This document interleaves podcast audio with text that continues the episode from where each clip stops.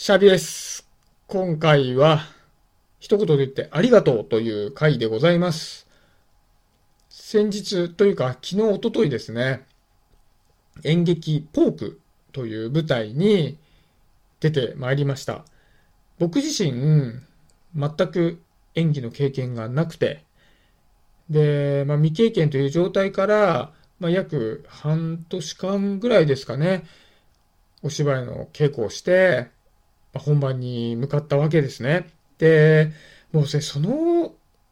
まあ、本番に至る過程で、もう方々にね、感謝、感謝、感謝、感謝、感謝、感謝だったわけです。もう感謝が尽きねえっていうお話なので、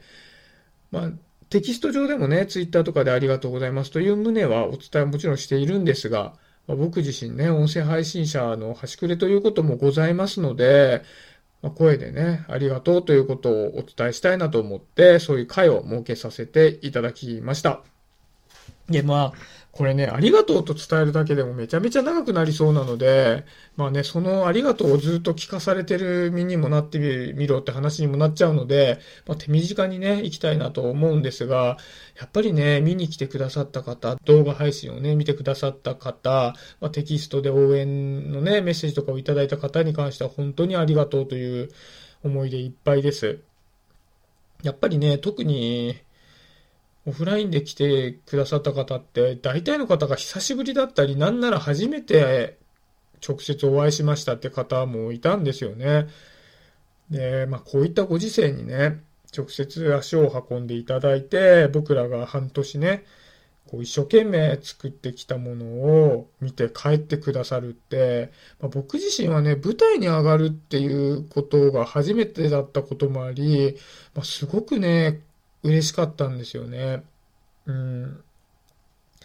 やっぱりこう、足を運んで見てくれるってすごいことじゃないですか。まあね、で、あとはですね、動画にしても、やっぱり結構長いわけですよ。2時間ちょっとありますから。で、それを見たよって言って、で、こう、こう、こうだったよなんてね、感想までくれてね。で、そういったのって、本当に嬉しいですよね。作り上げたものに関して見て、何か感想をね、残してくれるなんてね。だから本当に、まあそういった方々に対して、まあありがとうっていうふうに申し上げたいです。で、あとは、うん、まあ、一緒にね、作っていた仲間がいるわけですよ。で、特に僕は新米なので、まあ、足手まといになるわけですよね。僕と、まあもう一人新しい子いるわけですけど、まあ右も左もわからない。まず用語がわかんないんですよ。あの、上手と下手がどっちにあるのかっていうのもわからないし、なんかいろいろね、用語があるんですよ。板付きとか、かブルー暗転とか。なんかその辺も全くわからない。まず、交番表っていうのを初めに言われた時に、交番表ってどういう意味なのかなっていうぐらい、もう全くわからない状態で、そういったま用語の説明から、動きの説明から、プロセスにおいては全て、はい、入って教えてもらわないといけない状態で、まあ、始めたわけで。で、それを、あと、まあ、演出家、脚本の井川さん含め、一緒にね、演劇に出てくれた仲間たちが教えてくれたので、僕は実際当日にこぎつけることができたわけです。まあ、これに関してはね、本当にたまらない体験でした。まあ、こんなにありがとうと思うんだなってぐらいありがとうでしたね。うん、ちょっとまあ、彼らはね、直接また会うこともあるので、改めてね、打ち上げの時にでもお礼を申し上げたいなと思うんですが、この場も借りてお礼を申し上げたいなと思います。本当にありがとうございました。あとはね、あのー、やっぱり舞台行って、いろんなことが必要なんですね。照明とか、えー、小道具、大道具が必要だったり、あとはお稽古の場所を、やっぱり、大きな声を張るので、まあ、その辺のね、部屋を借りてやるわけにもいかず、ちゃんとしたところを取らなきゃいけないので、まあ、そういったところを取ってくださる方だったりとかね、そういうのも僕らは全く丸投げでやってるわけですね。で、そういうのを、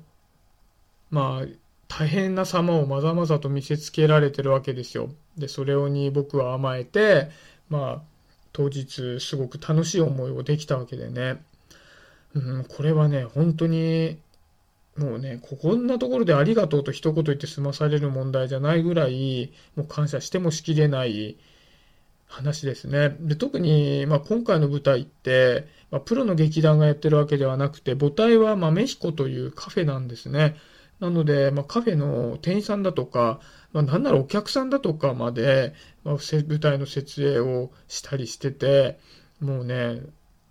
まあ、変な話もはちゃめちゃな現場なんですよね。で、こんなまとまり方あるっていう素晴らしい現場だったので、まあ、ありがとうもそうだし、めちゃくちゃ感動しました。うん。うんまあ、ちょっと今回はね、感謝の会なので、まあ、これもね、直接お会いする機会があれば、また改めてありがとうと伝えたいですが、この場を借りて、一度ありがとう言わせてください。ありがとうございました。で、最後に、まあ、これはね、僕、お家にいるので直接も伝えてますが、うん、あの、家族ですね。まあ、半年間で、特に最後の1ヶ月なんかは、本当にお稽古に出ずっぱりで、家のことを全くしてないんですね。で、子供もね、遊びたい盛りなのに、僕はほぼ遊んであげることができず、この1ヶ月ぐらいは特にね。で、それなのに、舞台のね、初日の午前中の会に来てくれたんですね。で、娘はね、本当にしっかり見てくれて、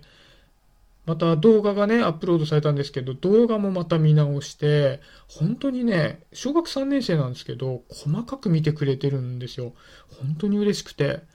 で、もうなんかびっくりする質問してきたんですね。ちょっと見てない方はわからないかもしれないんですけど、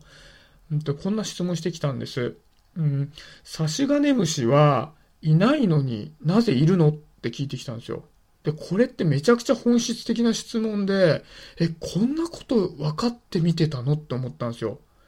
ああ、なんか、大きくなったなと思って。で、大きくなったなの感動と同時に、もうこんなにね、現場にまで来てくれて、見てくれて、動画をまた何回も見てくれて、で、そこまでね、疑問に思ってくれて、聞いてくれて、本当にありがとうと思いましたし、でね、なそうやってその期間ね、家族を支えてくれた妻に関しても、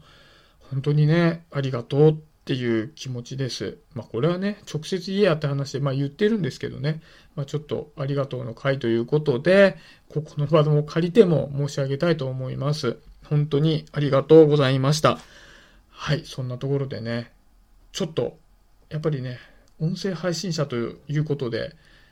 音声上にありがとうを残したいということで、今日はただありがとうという回でした。はい。そんなところで今日は終わりにしたいと思います。本当にありがとうございました。